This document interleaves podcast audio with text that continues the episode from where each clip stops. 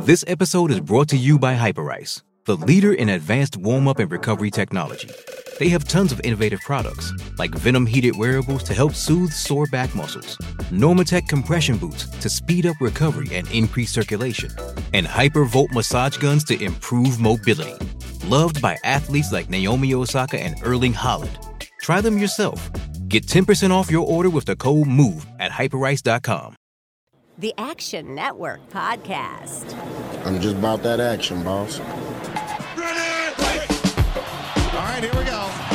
From the 10, throwing end zone. Spectacular catch. They're saying it's a catch. Touchdown. You see, most gamblers, when they go to gamble, they go to win. Oh my God, that's incredible. Big bank, small bank, I like to make money. All right. That is the ultimate kibosh. You want to bet? What is up, everybody? Welcome to the Action Network podcast presented by BetMGM. I'm your host, Chris Raybon, and this is it your NFL Week One betting preview, where we will talk about our favorite sides, totals, teasers, underdog money lines, and of course, crack open our weekly Sunday six pack of Against the Spread bets with the help of my co-host for our fifth consecutive NFL season, the one and only Prime Minister of Degenerate Nation, the sharpest dude that I know, Stuckey, Stuck. Glad to be here with you again, bro. Bro, what's going on? It's good to be back. It's a big year for both of us in the pod again last year, but and I thought I had a good year. You had an amazing year, but last year's last year. Who cares? Let's have another big year. Starting off with week one. Can't wait to sweat out full Sunday slates with uh, all the listeners and yell about horrible pass interference and roughing the passer, body weight calls, and all the ups and downs that an NFL season brings. So, yeah, I'm excited. Appreciate everyone back for another season. Love all the listeners. Uh, let's have another year. Yeah, I do want to take a moment just to shout out all of the listeners. We feel the love and uh, we hope to reciprocate once again by giving you guys and gals and everyone else some winners. And if you're listening on YouTube, uh, subscribe, like. Those things really help us out, especially early in the year. Yeah, and speaking of YouTube, as we kick off this Thursday night football uh, preview, uh, our pods this year uh, will be on YouTube in full this year. So uh, be sure to check the Action Network YouTube channel. I know a lot of people have been asking for that. And Sunday six, this six pack will be during a happy hour, a new show between six and seven on YouTube. If you want to get it early, Wednesday nights we'll have our six pack. That six pack and the rest, going through all the other games, our totals, teasers, moneyline dogs, et cetera, et cetera. All that will be out late night Wednesdays as usual. Week one, Thursday night football. It's not the best game, but it's the only game tonight. Let's bet Thursday Night Football.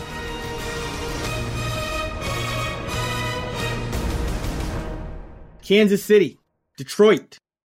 Great matchup. We have the Chiefs down to a four and a half point favorite. The total is 52 and a half. And right off the bat, Stuck, I want to get your opinion on this line move because about 24 hours ago, the line was Chiefs by six and a half and the total was 54 and a half. So we've seen a two point drop with the news of Travis Kelce hyper extending his knee, likely to miss this game.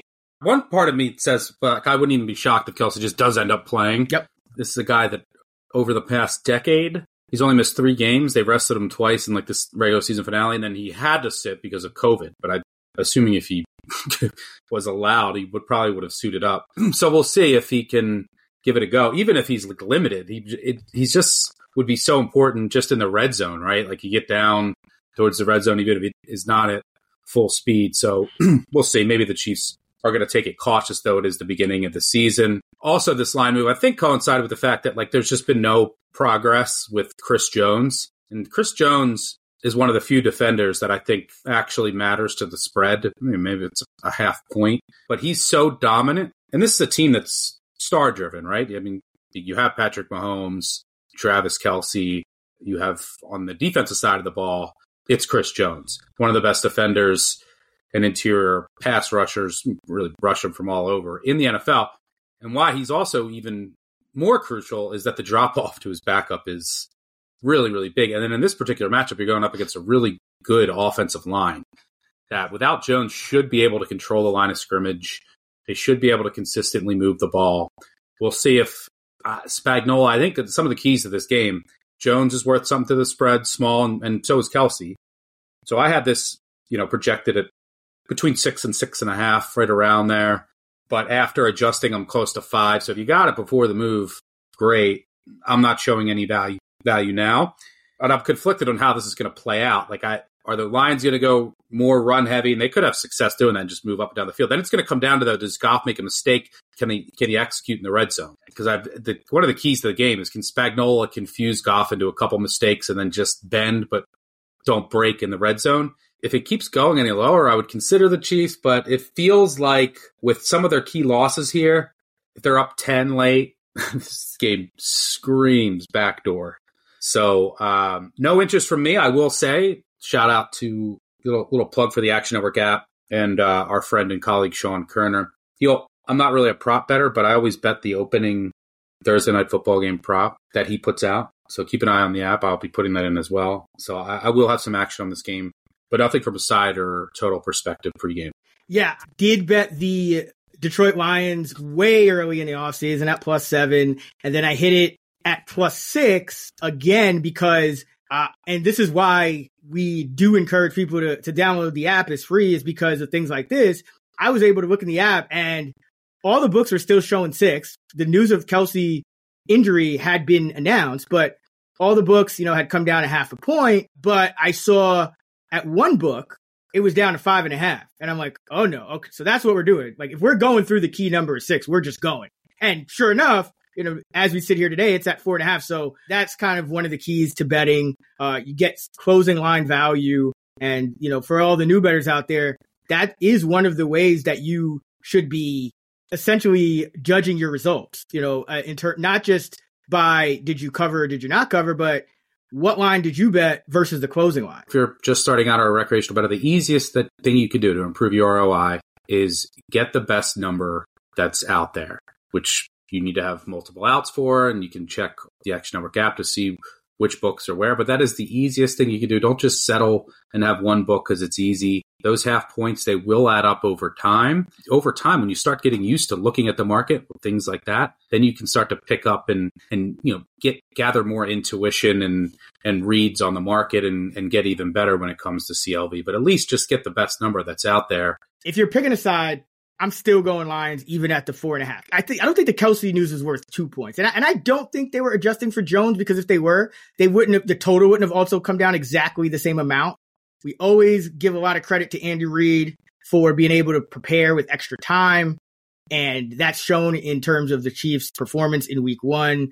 Uh, they put out massive point totals, as you mentioned, m- massive yardage uh, in week ones, especially with Mahomes. So this is short notice if Kelce's going to miss, or even if he's limited, whatever, decoy, they're going to have to change things up on the fly here. It's a Thursday game. So um, that that could have some effect. But that being said, uh, I, I, still would go plus four and a half with the Lions because I, I always go back to that trend for the Chiefs where they have just really struggled to cover numbers bigger than a field goal. When you go back to November of 2020, the Chiefs are just 10 and 26 against the spread uh, in games where they are favored by more than a field goal. And they don't lose many of them.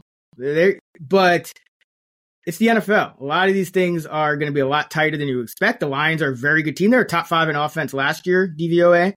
Uh, again, you know, the Chiefs 8 and 0 over in their last eight week one games under Andy Reid. That extends beyond just Patrick Mahomes starting. The totals in these games are absurd. 65 points last year, 69 in 2017. That was nice. You know, you have to go all the way back to 2015. You, you got a 47, a, a 27-20 Chiefs victory. That was Alex Smith. So still lean Lions even at the four and a half. Anything over a field goal, lean the over because I still would have this total at 54 and a half. The Lions are a live dog. No Chris Jones, and if there's no Travis Kelce, those are outside of Mahomes probably the two most key players on the entire Chiefs roster. So they have a very good chance of pulling the week one upset. And that's not usually something I would say going against an Andy Reid coach team. This is a live dog situation. Hello, Detroit. You've won my heart. That, another reason why the Chiefs don't win these games and don't cover is they could be in a shootout, not get any stops, and then you have Mahomes with the ball down four late, and you have you have a lot of confidence he's going to get out and score touchdown and win by three. Exactly. Uh, let's let's get into what we've been waiting all off season for. Year five, the Action Network podcast. Let's crack open the very first Sunday six pack of 2023.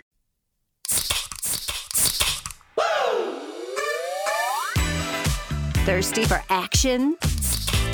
Let's crack open the Sunday six pack.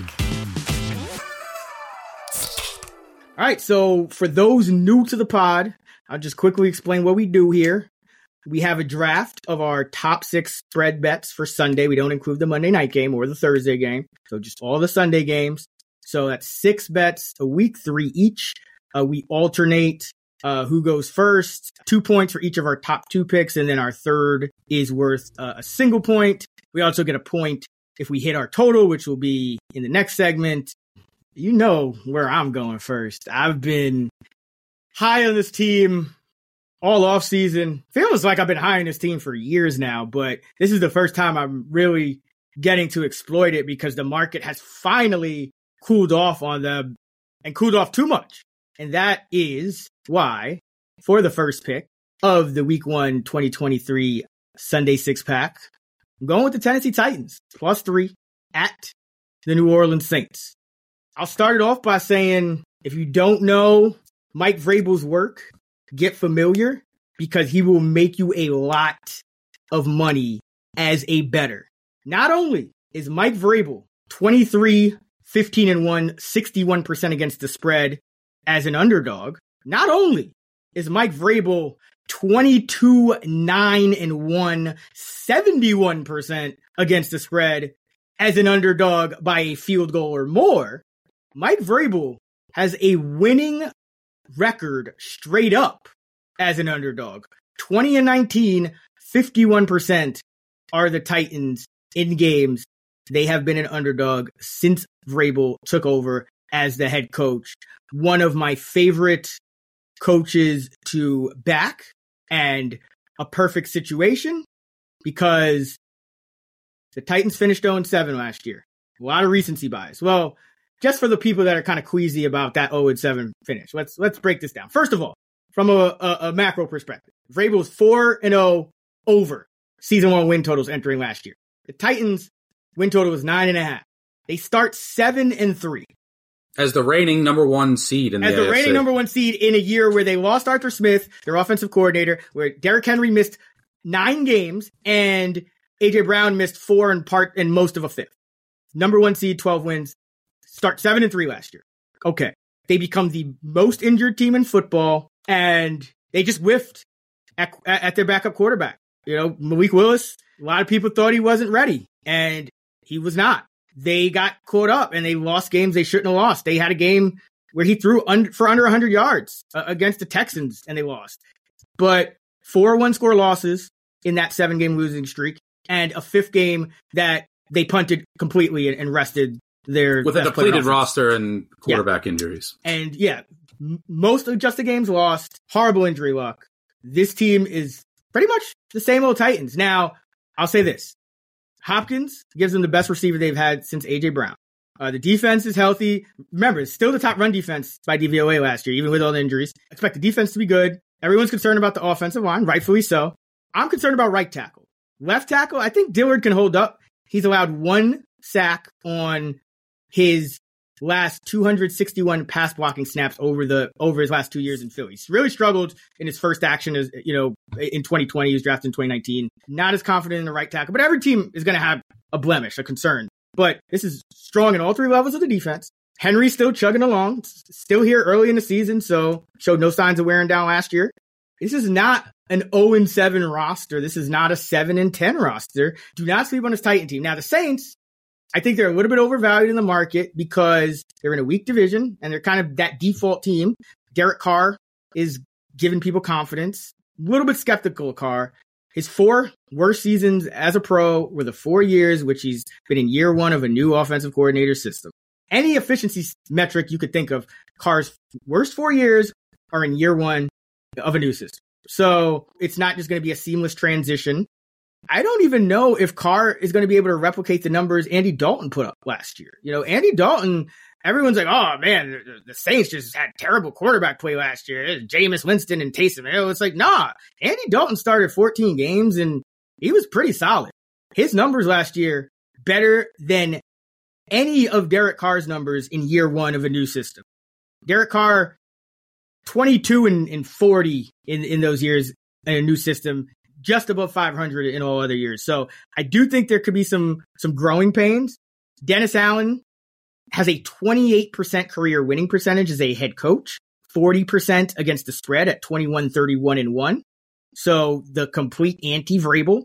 I do not trust the Saints here. I think this, I think the Titans are a better team. You know, a lot of people look at the Saints D. The Saints D got weakened. Ryan Nielsen, their D line coach, went to Atlanta. Kaden Elliss, great, gave him great play at linebacker last year, went to Atlanta. Onyemata, went to Atlanta. Jordan, Demario Davis, older, got to slow down sometime. You know, Tyrann Mathieu, like they're relying on a lot of older guys. Taysom Hill even is, is those mid 30s. Wouldn't be surprised at all if the Titans win this game by even more than one score. Love the plus three. I, ha- I make this number about minus one and a half, and that's mostly due to home field advantage. Uh, you know, all things being equal, uh, I, I, have the Titans and Saints pretty much neck and neck, and the Titans probably a little bit better just because I, I, I think they have an intangible edge uh, with Vrabel uh, at a head coach. That's a that's a mismatch, Vrabel against uh, Dennis Allen. So yeah, starting off coaching, with the Titans. I agree. Coaching mismatch here. Vrabel at another study, 14 6 and 1 against the spread as a road underdog of three or more points. Mm-hmm. That's 70%, covering by almost five points per game. This Tennessee front can generate pressure up the middle, mm-hmm. and that's really how you throw Carr off. And I think that'll ultimately be the difference. You pick the Titans for your Sunday six pack. It would have been one of my picks. So I was disappointed to see you pick it, but it's all about for the net positive of the show. So I completely agree here.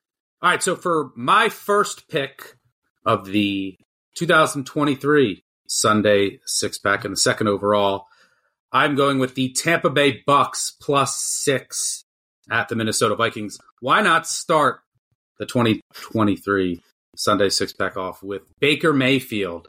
I'm known for starting off with some ugly picks. This one might be up there uh, for the early weeks this season. I just think this number is a bit too high. Look, everyone knows by now the Vikings were fraudulent last year. Fraudulent 13 wins. They won every one possession game, got every late bounce. And then they come into this year with, I think, a weaker roster, right? I think they're quietly rebuilding. They shedded a lot of the veterans that they had, which I think were smart moves overall, but they're definitely less talented. That defense, I have a lot of respect for Brian Flores, but there's just not a lot of talent there. And what Flores is going to have to do to make up for that. And if you just go by his historical track record, he's going to blitz a lot. And contrary to popular belief, that's not necessarily how you beat Baker Mayfield. Mayfield actually has a better touchdown interception ratio in his career against the blitz than not. How you beat Baker Mayfield is just get natural pressure and have defensive backs, and he's going to make mistakes. I don't think this defense is capable of doing that and taking advantage of a Bucks offensive line that lost some key pieces. They're moving Wirfs to the left side. It is a concern for Tampa moving forward, but I'm not that concerned this for this particular matchup. I also really like the offensive coordinator hire. There was just some low hanging fruit fixes for this Tampa Bay offense, especially on early downs. Mayfield has some familiarity with this scheme as well, has some good receivers that should be able to take advantage of a really, really poor and vulnerable Viking secondary. This could turn into a sneaky shootout, lean a little bit to the over, but the Tampa has the better defense here, and they can keep up with Minnesota if need be. So I like taking the six points here. For what it's worth, over the past 25 years, six plus point dogs in week one, covered at about a 60% clip. Kirk Cousins, everyone talks about what time he's playing. As a favorite of greater than four points, he's 11, 18, and 1 against the spread. That's 38%. That includes 7, 15, and 1, 31.8% against the spread at home as a favorite of more than four points. I think this is too many points. I think Tampa Bay is being slept on a little bit too much, and this is a pretty good matchup for them, all things considered. I think this is close. Would not be shocked to see the Bucks pull off the outright upset. So give me Tampa Bay plus six as my first pick. Love it. Another one of my look ahead picks. Would have picked this one if you hadn't. So I guess we're even there. Not really a matchup that scares you for Mayfield. And the weakness of that of that Vikings team is the cornerback position. So Evans and Godwin, as long as they're healthy, uh, should be able to to do some damage and keep the Bucks in this game. For my second pick and the third overall of the Week One Sunday six pack. I'm going with, whew, man, the Cleveland Browns plus two and a half. Essentially, just betting the on worst them. week one team in the history of the NFL. oh yeah, I hate to it against Joe Burrow, who does nothing but cover, nothing but cover. But this is what this is what we got to do. Uh, take the value on the board. When I look at this Cleveland team, I don't see that much discrepancy between the talent on the Cleveland Browns and the talent on the Cincinnati Bengals. I think the Browns did a lot of good things in this offseason to put them in position to compete in what is going to be a gauntlet of an AFC and, and especially AFC North. You got Za'Darius Smith, Myles Garrett, Dalvin Tomlinson, big addition. Yeah, they needed uh, that the bolt interior. to help that run defense, Yep. which was very leaky. Yep. Expect this pass rush to be improved. Expect the run defense to be improved for Cleveland. And Jim Schwartz, the defensive coordinator, he's changing up the whole scheme. And there's a lot of talent here all over. The cornerbacks. Now, the one thing to, to watch for Denzel Ward, Ward, concussion yeah. protocol, um, that would be a blow. Not enough for me to get off the Browns uh, as a two point, two and a half point home, as, as a home dog, really, period, uh, in the spot. But that is concerning. That would knock a couple tenths off the uh, of my projection. I think I have it uh, Bengals favored by about a half half point or a point, something like that. But you got talent on every level of this defense. Juan Thornhill at safety. You got Delpit. You got uh, Emerson. You got uh, Newsome at corner. Mentioned Gary. You know all these guys. So one of the big things with Schwartz, though, he's allowing the talent to play under Joe Woods, the previous defensive coordinator, there was a lot of read and react and just, you know, guys just had to think more than I think they should have out there. And it led to some bad results and players didn't like it. And you could just see it, you know, and, and just, they just didn't have enough bodies on the interior against the run. So now all these things have been rectified. And how do you beat Joe Burrow? Kind of, kind of talk about this. I mean, this will be a recurring theme and pressure. I would say this, you're a new better, casual better and you want a thing to kind of pay attention to to get an edge, focus on pressure. Which quarterbacks, you know, every quarterback's going to be worse under pressure, but you know, which offensive lines are going to give it up, which schemes are going to be able to generate it, who's going to be able to do it with just four, uh, you know, who's going to have to bring blitzers, who can hold up on the back end, all those kind of things. That is one of the biggest edges that's really difficult to quantify, and a lot of times that Stuckey, you and I end up talking about. And in this case, I think the Browns can get home with four. I, is aggressive, but I think he knows, you know, he's not stupid. He's not going to just all out blitz Burrow. You're going to be able to get home, and that's how you get to Burrow. He takes sacks. That's why we see the Browns defense had success in the past Yeah, against Burrow. exactly. And that was with a much less talented defensive roster and a much, uh, I would say, worse defensive coordinator. So uh, that is essentially why I like the Browns. Obviously, Burrow gives them the edge at quarterback, but uh, you know, I don't think Deshaun Watson's going to have to do anything special. I don't think he's going to have to put up 35, 40 points because I think this is going to be a defensive game. It's a divisional game and uh, week one divisional underdogs that missed the playoffs the year before, you know, tend to be the market tends to undervalue teams like that. 55, 23 and 2. 71% against the spread or week one divisional dogs that missed the playoffs last year uh, since 05. And in, in the first three weeks of the season, divisional home dogs absolutely crushed 64% against the spread, 60, 34 and two since 2005, according to our Action Labs data. So I am going with Cleveland plus two and a half. Yeah, I love the Browns. This is my second pick that I had. So he stole another one from me. It's also worth noting Joe Burrow might struggle out of the gates, right? For the third straight year, he's dealt with an issue, whether it was an appendix or knee or yeah, calf. Third straight year, he's missed time leading up to the season. The past two seasons, they've gone one and three over the first two games. And he hasn't been that good. I think he has the same amount of touchdowns and interceptions. They lost to Mitch Trubisky, Andy Dalton, and Cooper Rush were the three losses that Burrow suffered in the first two games. And look who they faced last year. Here are the quarterbacks they faced during the 13 win season. Mitch Trubisky, Cooper Rush, Joe Flacco, Teddy Bridgewater, Andy Dalton, Marcus Mariota, Jacoby Brissett, PJ Walker, Anthony Brown. None of those quarterbacks, a bunch of them aren't even in the league anymore, are starters this year. They also faced Watson on his second game back. You even faced a backup in the playoffs when they, in a game they should have lost against Tyler Huntley and the Ravens. So, and this is a team that, look, has to replace three defensive back starters. And they have another one coming back from an injury who hasn't gotten much run of late. So maybe it gets to three, which I would love. So more harm in locking that in now if you're listening. Wait for some news and see if this gets to three. But I agree. Love the Browns. The NFL is back, so get in on the action with the king of sportsbooks. Sign up with BetMGM using bonus code ACTION and get up to $1,000 paid back in bonus bets if your first bet doesn't win.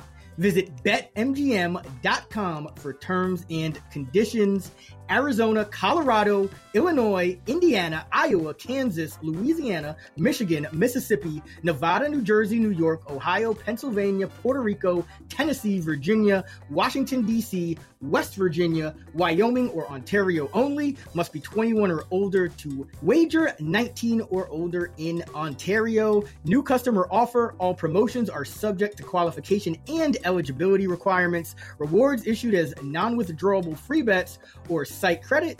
Free bets expire seven days from issuance, excludes Michigan disassociated persons. Please gamble responsibly. Gambling problem? Call 1 800 NEXT STEP in Arizona, 1 800 522 4700 in Colorado, DC, Kansas, Louisiana, Nevada, Wyoming, or Virginia, 1 800 270-7117 for confidential help in Michigan, 1-800-GAMBLER in Indiana, Maryland, New Jersey, or West Virginia, 1-800-BETS-OFF in Iowa, 1-800-981-0023 in Puerto Rico, call 877-8-HOPE-NY or text HOPE-NY in New York, Call or text the Tennessee Red Line at 800 889 9789 or call 1 777 9696 in Mississippi. In Ontario, if you have questions or concerns about your gambling or someone close to you, please contact ConnexOntario at 1 866 531 2600 to speak to an advisor free of charge. Sports betting is void in Georgia, Hawaii, and Utah, and other states where prohibited promotional offers not available in Nevada and New York. Survivor 46 is here, and so is On Fire, the only official Survivor podcast. And we have a twist this season. The winner of Survivor 45, Dee Valladares, will be joining us every week. We're going behind the scenes of the biggest moments, the how and the why things happen, and the strategy and analysis you can only get from someone like me, a Survivor winner. Listen to On Fire, the official Survivor podcast, wherever you get your podcast.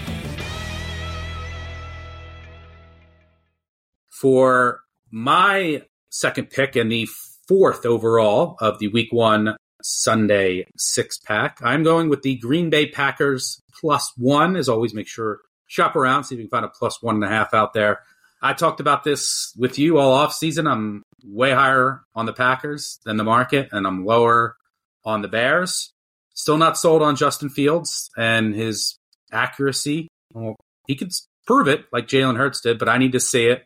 I like what I've seen from Love so far, although in limited sample size. But this Packers team, I think, just has a significantly better roster, better defense, way better offensive line, especially when you consider all of the juggling that Chicago has to do with some of the injuries that they've suffered and have, you know, even some guys that are going to play have been banged up during camp. This was a historically bad defense last year, historically bad offensive line. I don't think they've really fixed those issues. You know, maybe in the long term, the offensive line I think is going to be a little bit better. Hey, you, you went out and splashed with two linebackers. It's the least important position on a defense.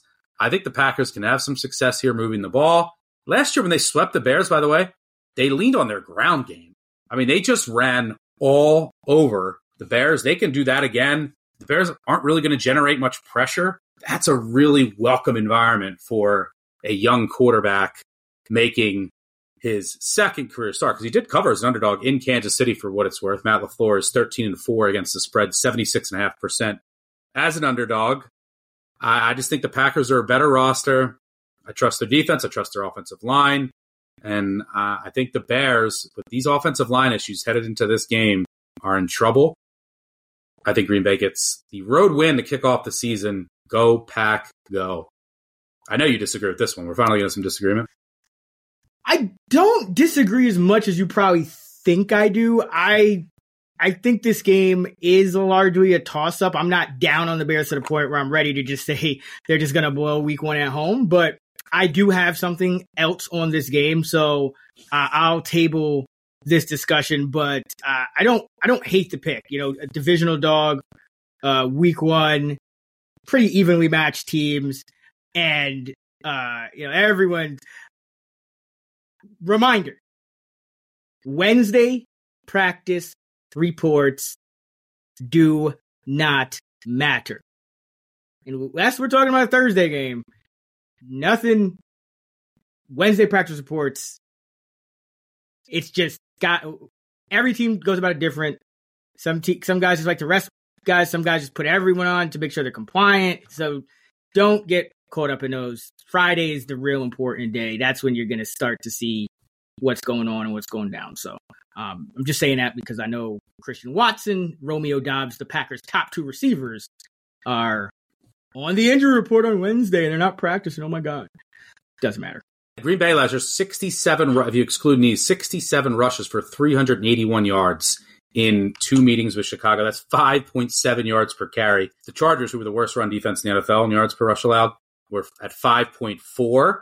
Talked about field struggles he really struggled against the Packers. He had zero touchdowns and three interceptions in those two meetings. In comparison, he had 17 touchdowns to eight interceptions in the other 13 games played. But I think Green Bay gets it done on the road. I mean, you're telling me that the Packers have this big edge on on the ground, and then you're you're complaining to me that the Bears spent money on linebackers. I mean, it like one of you know like there's got to be a little bit of meeting in the middle. Like the linebacker should help that run defense out. We at the very least. The Bears run defense should be a little better, but uh, I don't think they're going to completely shut down the Packers ground game here. I also don't think the Bears are going to be able to generate pressure. And Fair. I only bring up those two points because those are two really important crutches on the road for a very young quarterback. Pieces that they have to shuffle around. I mean, whenever you're trading for Dan Feeney, I know it's probably to provide some depth.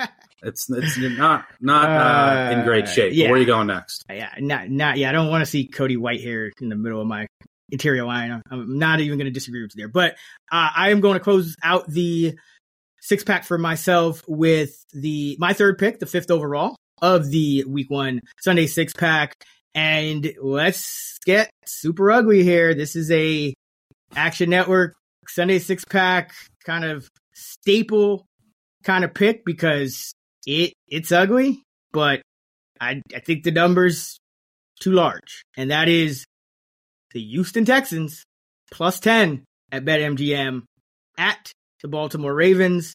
I know the Ravens have been very good for the most part in week one under Harbaugh. They are 11 and 4 against the spread. So let's get that out of the way now. And I still think this number is too big. It's, it's hard to cover 10 points in the NFL. because now you're talking about a, a touchdown, a field goal, and then another score. Really, this is about me just wanting to get ahead of the fact that I think the market is a little too low on the Texans. We both believe the Colts are the worst team than the Texans and that the market doesn't seem to agree. That people might not realize that the Texans are no longer tanking. Whether they were right about Stroud or not, they went ahead and then they packaged their first round pick next year for Will Anderson, an edge rusher. So they're trying to do a, a rebuild rather than a tank, and they're trying to do a, like a speeded up rebuild like they want to be more competitive is what, is what I'm getting at. You know, they signed Jimmy Ward at safety. They signed Sheldon Rankins uh, on the D line. When you look at this Texans roster up and down, I would say Laremy Tunsil is probably the only elite player. But compared to years past, I'm not really seeing a lot of starters anyway for the Texans that I'm like, oh my God, this guy's completely terrible. This guy's trash. It's a black hole. They're just playing him because they're tanking. Like the it's a higher floor team than we've seen out of the Texans. I happen to have a lot of respect for DeMeco Ryans. Rookie head coaches in their first road game have crushed it against the spread. So if you wanted kind of a, a counter trend to the to the Harbaugh uh, doing well in week one, since 2002, rookie head coaches 56, 39, and 2, 58% against the spread in their first road game. This is the time you want to fade Lamar Jackson, who I think I, I love the fact that they're going with a, a more pass heavy approach, but you know, first game in a new first game in a new scheme. You know, coming off an injury last year, a little bit of a weird offseason. But Jackson is a perfect 5 and 0 uh, against the spread as an underdog over the past two seasons. As a favorite, 5 and 14, 26% against the spread, including 1 and 11 when favored by more than a field goal. Like this is if this trend keeps up, the Ravens are going to be the new Chiefs. Where okay, they, they're a very good team. They probably win a lot of games, but anytime they're favored by more than a Justin Tucker, fade them. I know you are a Ravens fan and you always have a lot of intel. So from my vantage point, I have this more as in the eightish range. If I had to bet this, I probably would go Texans. The loss of Marlon Humphrey is huge for the Ravens defense. He allows their defense to do so many things. You know, they don't have a great natural edge rush. They use a lot of disguise and uh, simulated pressures and bring pressure from different places. That's big. The one thing that concerns me though is, you know, you have a, a rookie quarterback, which, by, for what it's worth, and rookie quarterbacks to start in week one have gone 15 and 13 against the spread over the past 20 years. So, uh, but what would concern me is Stroud on the road in a hostile environment with an offensive line that has six guys on IR and Tytus Howard is probably not going to play. They're signing guys, trading for guys that are going to start like within the last week. So the offensive line, how will it hold up is a major question mark for me. But I'll have more to say about this later on the podcast when we talk about our favorite totals for a little teaser. But I'll, so I'll, I'll just close out the 2023 week one Sunday Six Pack with my third pick and the sixth overall. My first four that I had that I wanted to go with were the Browns, which you took, the Titans, which you took, and then I was able to get two of mine in the Packers and the Bucks. So the other game that I show some value on and am going to bet it it's the Indianapolis Colts plus five, a team that I'm super low on for this year, but high on them for this spot. This is the AFC South special, by the way. The team that's supposed to suck in week one yep. pulls the outright upset over the team favored to win the division. Yep. There's a couple things. Look, I, number one, I think Jacksonville's a bit overrated coming into the season. They'd everything bounced right last year. I know their offense took off in the second half of the year. By the way, they started passing a lot, going faster, and the Colts might pass a lot here, and they were using some tempo. So this could be a sneaky over. But uh, the Jag secondary is terrible. Their defensive front seven's dealing with a number of different injuries for a team that had no injuries last year. One of the other things that really went well for them. But with the Colts, there's no Jonathan Taylor. I think that might actually work in their favor here, right? You have a new new head coach, pretty sharp offensive mind, and then you have a, a new quarterback don't really know what we're going to see overall, but they can really attack this poor Jacksonville secondary. And I think that they're going to be able to score. I think that Richardson's eventually going to struggle. And this Colts team, look, the defense is bad. Jacksonville should be able to put points up on them. but uh, this is just a sneaky. We talked about how successful home dogs have been, especially within division in week one. I think this line is just a tad too high in a game where it might just be back and forth throughout. And I wouldn't be surprised to see like the Colts get a win here and then they lose like their next seven.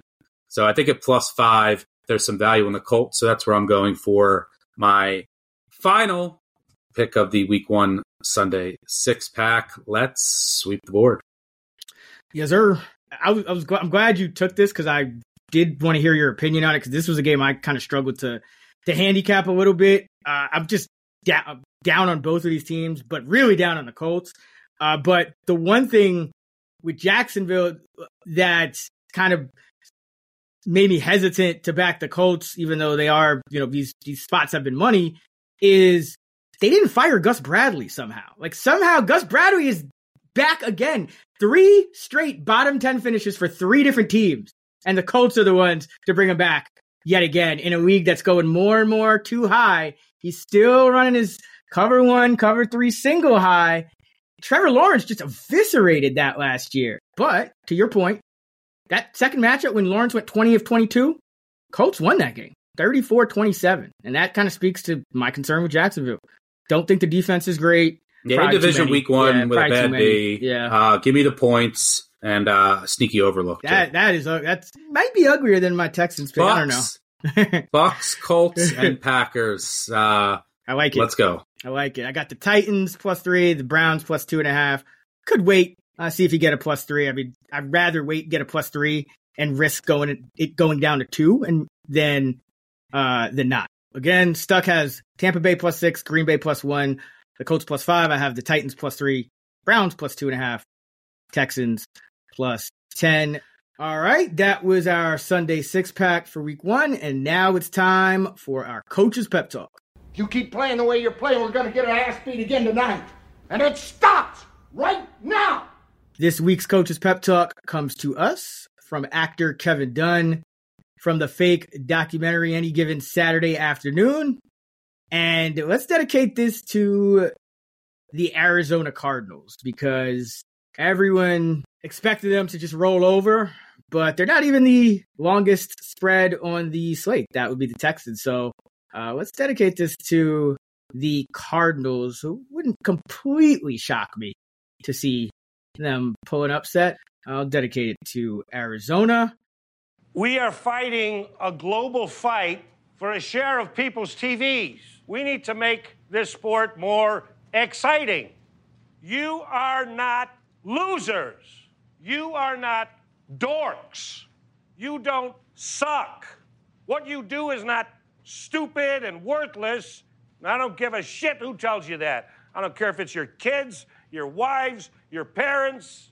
You go up and you tell somebody you're an athlete, that asshole shouldn't be laughing.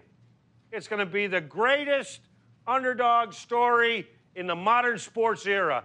Now, that is a hell of a story. All right. Best of luck to the Arizona Cardinals. And Stuckey, you and I know more memories are made when you're there for live NFL action. And when you need tickets, Ticketmaster has got you covered as the official marketplace of the NFL.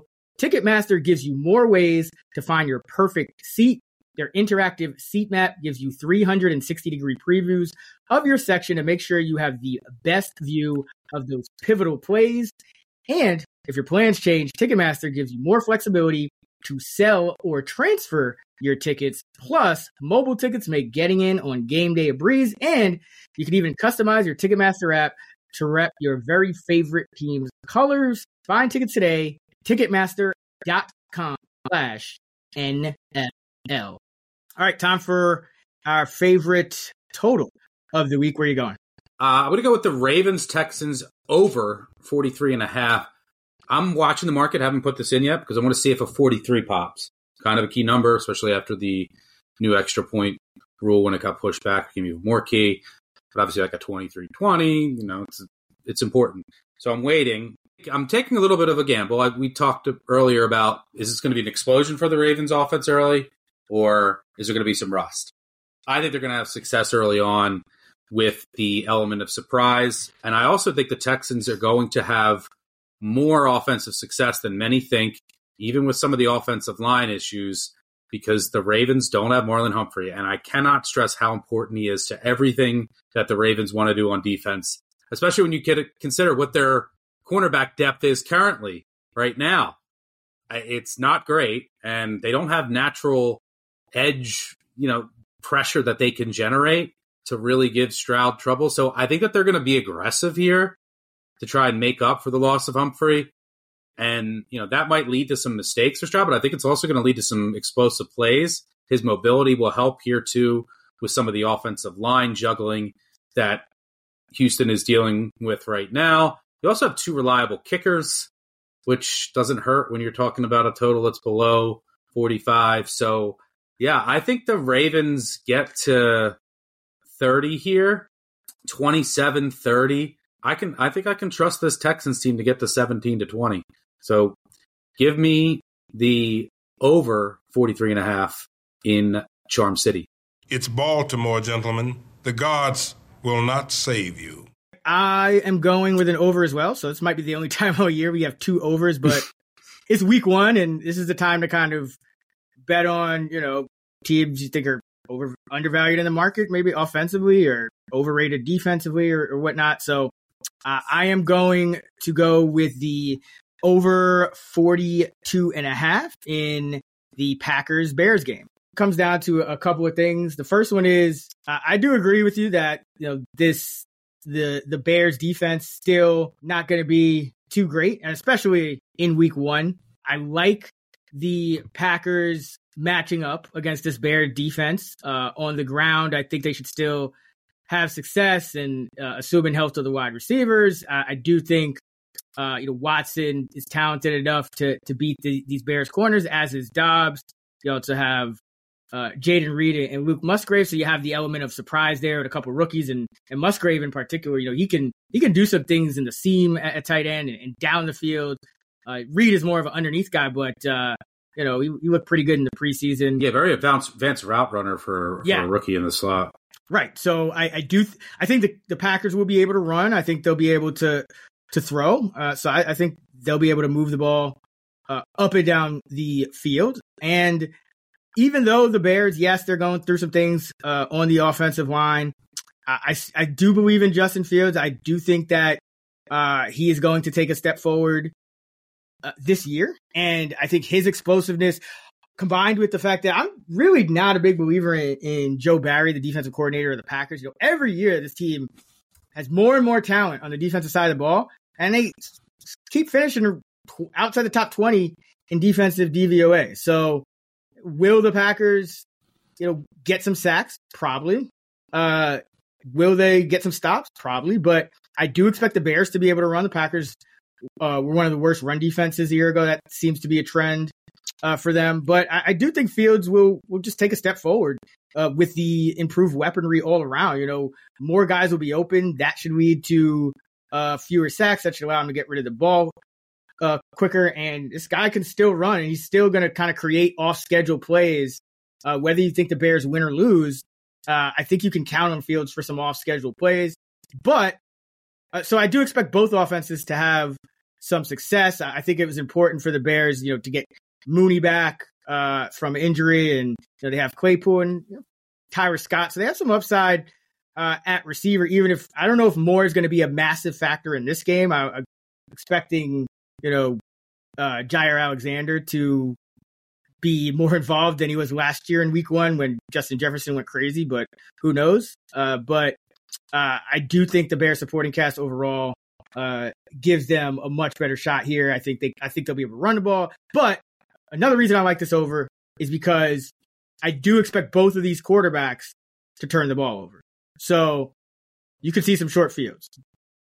Jordan Love at every level, whether it's been the NFL regular season, interception rate about three and a half in a small sample. I think it's about 100 throws or so. Uh, the preseason, another 100 or so. Uh, also, about a three and a half interception rate. The league average is like the low twos, 2.2, usually 2.3.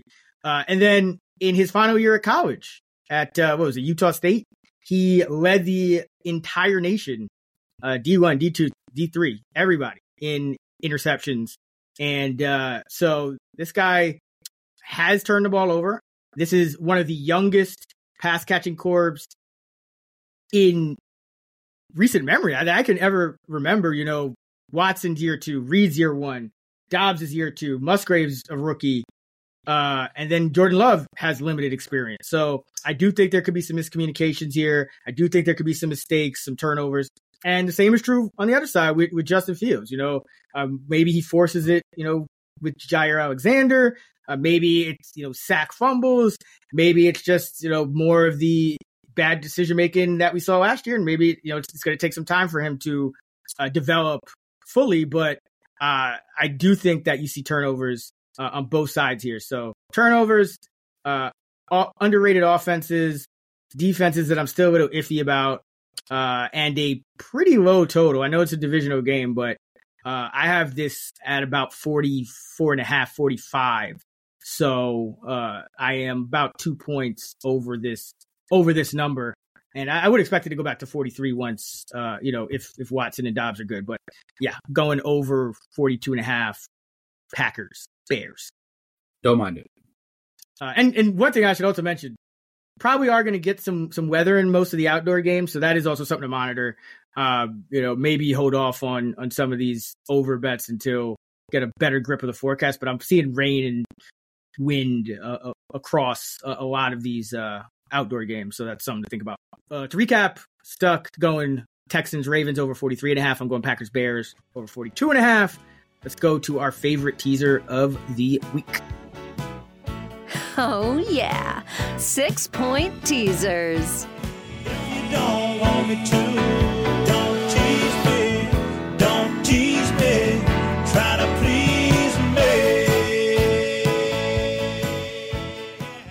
All right, for those unfamiliar, teasers are when you get uh, an additional amount of points to parlay between two spreads. Usually the standard is a six point teaser, which means uh, if you have a two team six point teaser and you tease an eight point favorite, they become a two point favorite.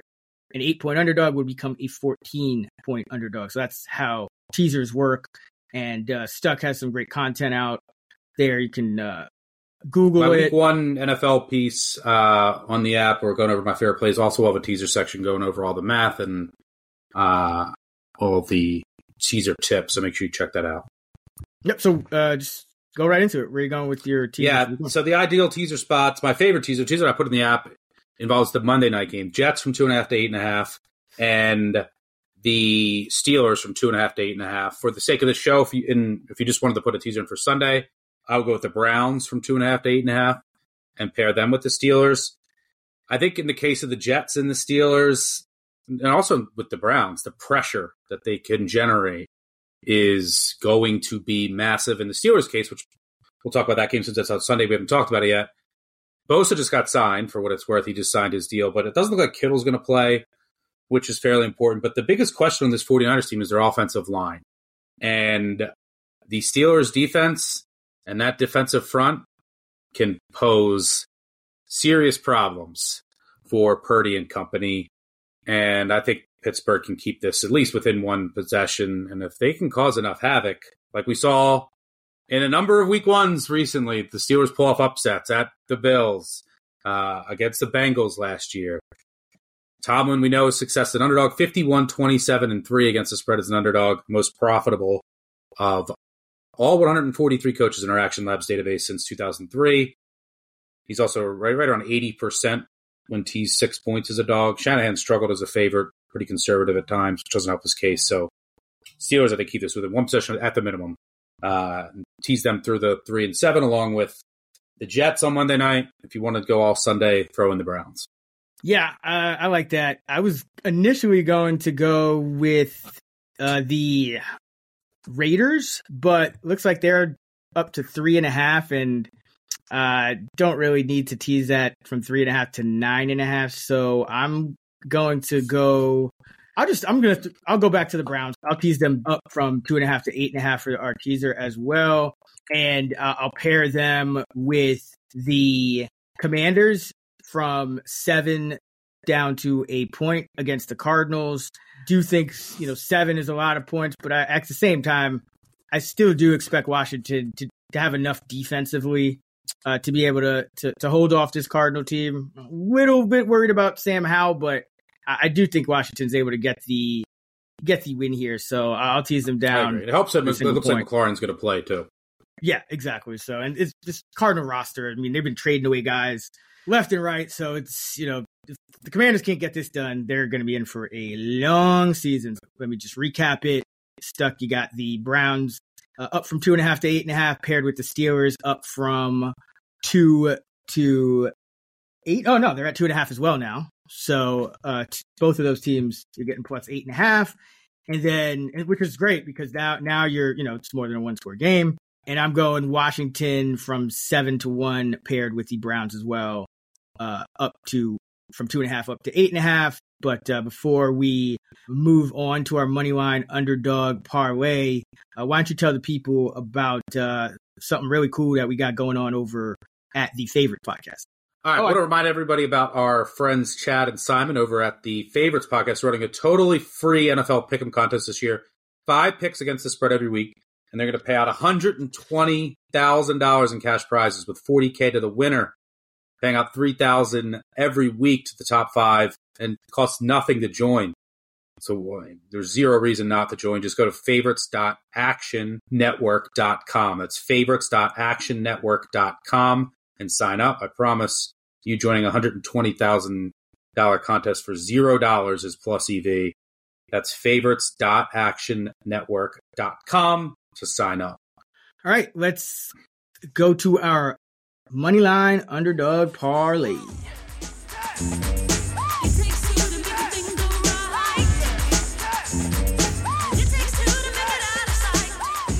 So for this one, what we do is we both choose a money line underdog. We parlay them together. So I know listeners out there love their parlays. I get it. It's a great way to come up quick, but you can also bet these individually if you want, uh, or not at all if you're not feeling them. But uh, we have had a pretty good track record in, in hitting these, uh, especially you. I know you went on a tear at one point last year. So uh, let's go and uh, try to keep it going for 2023. Who do you like for your money line dog in week one? Yeah, let's go with the Dolphins at the Chargers, who don't really have much of a home field advantage. I show some value in this line, and I like all the uncertainty. That's one of the things that I, I'm always going to look at with a money line underdog. I probably would have played the Dolphins if I wasn't worried about some of the injuries. Armstead at tackle, he came back to practice. Waddle's been dealing with injury. He did come back to practice, but there's some injuries here I'm a bit worried about. But this is a really fascinating game just from an adjustment standpoint. And we're going to see the Chargers' new offense, what that looks like. And so there's some uncertainty there. Maybe there's some growing pains. Maybe it's just an explosion from the start. But also, we have the Dolphins who are going to make their adjustments from what the Chargers did to them to completely shut down their offense, threw off everything that they wanted to do, kind of provided the blueprint for the rest of the league until Tua got hurt on what to do, right? The, getting up, pressing these receivers, throwing off the timing, getting hands and bodies in the middle of the field. Now it's week one against that same team for Mike McDaniel, who we're going to see the adjustments here, right? And an important game for both teams? It could, could, could end up deciding a wild card. So I think there's a lot of uncertainty here, not much home field advantage. Two teams I don't have too far apart. With so with that uncertainty, give me the Dolphins money line. I'll go for my money line dog with good old reliable Pittsburgh Steelers plus 115 at BetMGM. The Steelers are at home. You, know, you talked about it. Uh, at home, facing a, a Niner team that could be a little bit uh, out of sorts. You know, Bosa's just now getting back to camp. Kittle banged up, may not play. Brock Purdy, you know, first real action coming off that injury. I know he played some in the preseason, but Rah rah spot for Tomlin. That's pretty Yep. much all you have to say as a rah rah rah spot for Tomlin. What? A rah rah Mike Tomlin spot. We win the game with this crew of bodies right here today. Uh, bring your A game today. Woo! Nah, I think it's it's not because the Niners are a very good team, you know. And I think people are going to be like, you know, how, Niners they went thirteen and four. They're Purdy didn't lose until he got hurt. Uh, how the Steelers going to beat them? But the Steelers you know, have talent on all three levels of the defense. Uh, have I think the offense is going to be better. I think Pickens breaks out this year. Uh, I think the offensive line will be solid. I think Pickett, Pickett takes a step forward. So yeah, love the Steelers in this spot. Mike Tomlin is, to your point, 14 and 8 straight up, 64% as a money line home dog, 8 and 3 over the past five seasons. That's a that's an underdog. 8 and 3 straight up as an underdog over the past Incredible. five seasons. Win this game, bro. Straight up. Win this game. It's it's really nuts and you know Tomlin is going to get this team up you know, we don't got a chance. This is a team that most people pick it to go to Super Bowl, blah, blah, blah. I, I don't doubt that this Steeler team will be ready. I hate, I kind of hate it though, because they're getting so much hype after preseason, which is meaningless. I don't really need validation. I just think it's difficult to box without sparring. Sharpen our sword for the battle. This is still a, this is still a good spot to, to back the Steelers here. All right. So plus 115 for the Steelers against the Niners, plus 135 for the Dolphins at the Chargers. You get a parlay odds of just over four to one. So uh, plus 405 is the uh, exact odds. So nice little return. Let's go now to games that we haven't covered in any other segment, but are still, as they say, meaningful to some. That's going to be a touchdown, but that may be meaningful to some of you. And you know who I mean. Carolina at Atlanta. Falcons favored by three and a half. I'm in line with that number. Uh, don't really know where to go as far as the total. It's at 39 and a half. Uh, I'm down on Carolina and Frank Reich, uh, 4 and 1 against the spread in week one. So I, I hate laying three and a half. I and and divisional favorites are terrible in week one, but I'm just high on Atlanta and low on Carolina. So on principle, if I was going to pick a side, I probably would still go Atlanta, but I don't want any parts of this three and a half. I'm just going. Maybe I'll have a prop or something in this game, but uh, uh, my thing is I just don't. I don't. I don't trust Reich. Like this is not one of those divisional dogs that I want to that I want to back. What about you? Yeah, you'll hear a lot of trends about the Colts of Week One, but a lot of that can be attributed to Reich, right? Yep. It's a different Colts team, and uh, I would agree. The Falcons are not a team I'm looking to back as a favorite of over three points. So maybe I'll have them money line or something, uh, or look for it live. But I do think they get it done. But I'm pretty close to the market here, so pass. Yeah, it should be an interesting game. Bijan, Bryce Young, a lot of, a lot of things going. You want to get the game for Falcons futures that you got to beat the Packers Panthers at home. Oh yeah, yep. Got got some division futures uh, on, on Atlanta. So yeah, that if, if, Tennessee can win against the Saints and the Falcons can beat the Panthers here, I got the. Panthers a win total under two. So yep. Yeah, I do probably maybe I will take some money line here. But uh, next up, we got the Eagles going to Foxborough to take on the Patriots. The Eagles are four point favorites on the road. The total is 45. Total seems a little high for me, but then, you know, uh, Eagles defense probably takes a step back. And uh, Patriots defense, as good as they are, tended to struggle against mobile quarterbacks. So I don't really know what to do with this game. Any thoughts? Yeah, I'm right in line. I mean, you could talk about the Belichick trends for days, but a lot of them were with Brady. The fact of the matter is, he's 25 and 25 overall, straight up since Brady left. Um, I'm curious just to watch the coaching in this game, right? Like the Patriots have a staff, the Eagles have new coordinators, so we're going to see what impact that has early on. Creates a lot more uncertainty. Maybe Matt Patricia will have an impact here. He's now yep. with the with the Eagles, but uh, I'm pretty in line with the market. I would actually lean under, like you brought up, but that eat that Patriots game against the Bears petrifies me and how they played against Justin Fields running wild. And but I would expect Belichick to have a good defensive game plan here, with you know all off season to prep for the Eagles. And the other side of the ball, the the Eagles defense should match up pretty well here. They can get pressure on the and and really test those New England tackles, which is one of their weak points, and they don't really have breakout receivers that you can trust to make plays. So uh, they should be able to get pressure. The Patriots know this; they're probably going to go a little run heavy, um, and I I trust the Patriots' defensive game plan for this game. So I would lead under here. Here's an interesting stat: the Super Bowl loser is just four and eighteen against the spread in Week One uh, over the following 22 seasons, just 18 percent against the spread. So uh, if, if anyone is out there looking to bet this game, probably probably got to wean uh, wean New England here. Um, Rams at the Seahawks.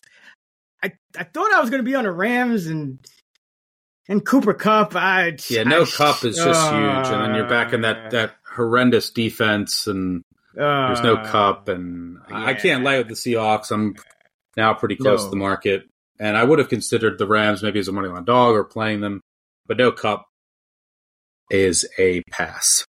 I mean, if I had to take a side, I'd still go Rams because he's still got Matthew Stafford. He'll still he'll throw the ball. he'll complete passes. I mean, he'll just beat a guys like Tutu Atwell and Van Jefferson. And remember, this Seattle team only beat the Rams by like four points, and I think it was three points. All their backup quarterbacks. All their backups. Yeah. But now we're talking about the defense. The like defense that, is so much worse. Yeah, and that's going to be an issue because I, I happen to think the Seattle offense. I, I think Geno can build on what he did last season. Uh, and so, you get Njigba is going to play now, and yeah, not. Probably be limited, big. but yeah. Um, Kupp yeah. being out is huge. So no, no, thank you. So so big. So especially the Rams lost their top six guys in terms of defensive snaps and the number eight uh, and number 12 guys. So it's, I mean, this is bad, bad, bad, bad, bad, bad. Uh, yep. Dallas at the Giants. Uh, the Giants are, oh, I don't, I don't even know if we said the, the number. Uh, the Seahawks were favored by, are, are favored by five and a half, the total 46 uh, in that one. Um, maybe, maybe an over, but uh, I don't know how I feel about the Rams offense. Uh, it could be raining. Um, Dallas at the Giants. That is the Sunday night game. Should be a good one. Giants three point underdogs at MetLife. The total 46 and a half. Uh, somehow, some, somewhere along the line, I think, like, I don't know if it was Sharps or some, somebody, everyone just started to sour on the Giants a little bit. Uh, three and a half, I'd be tempted to, to take the Giants. I think they're going to be, I think they're going to be good again this year. I think, you know, year two of the Daboll system.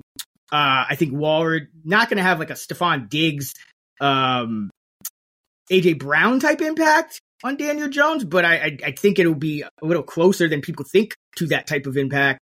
Um, I think Jones is very good. I think the I think the the line has some upside to improve. Uh, I think the secondary uh, has you know could surprise some people. I think there there's better players there than people think, and they, they can uh, rush the passer with that front. So I don't think the Gi- the Giants are just uh, going to kind of get rolled by the. But I'm also high on the Cowboys this year. Um, so yep.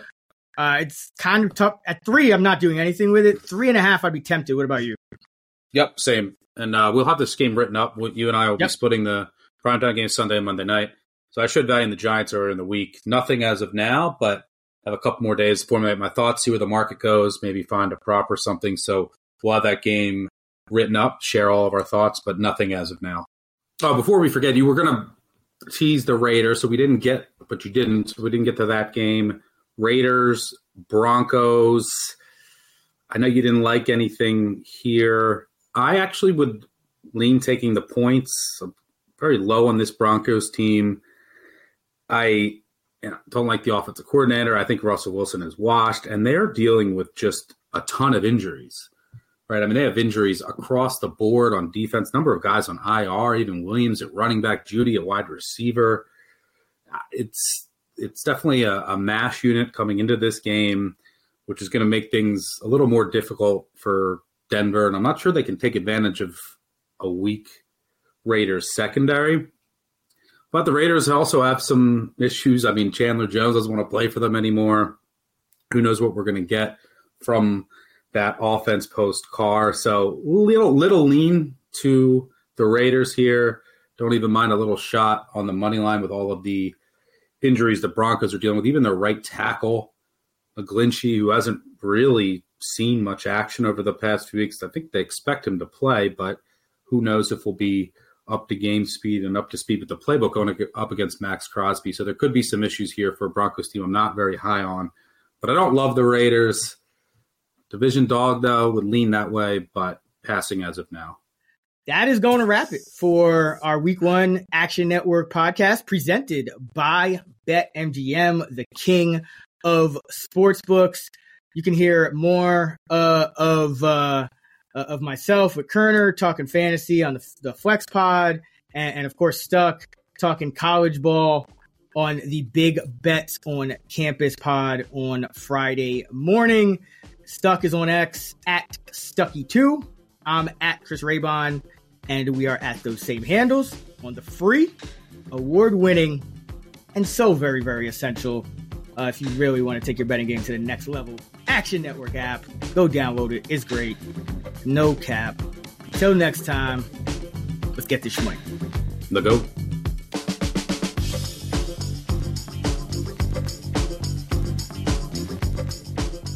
Action Network reminds you please gamble responsibly. If you or someone you care about has a gambling problem, help is available 24 7 at 1 800 Gambler.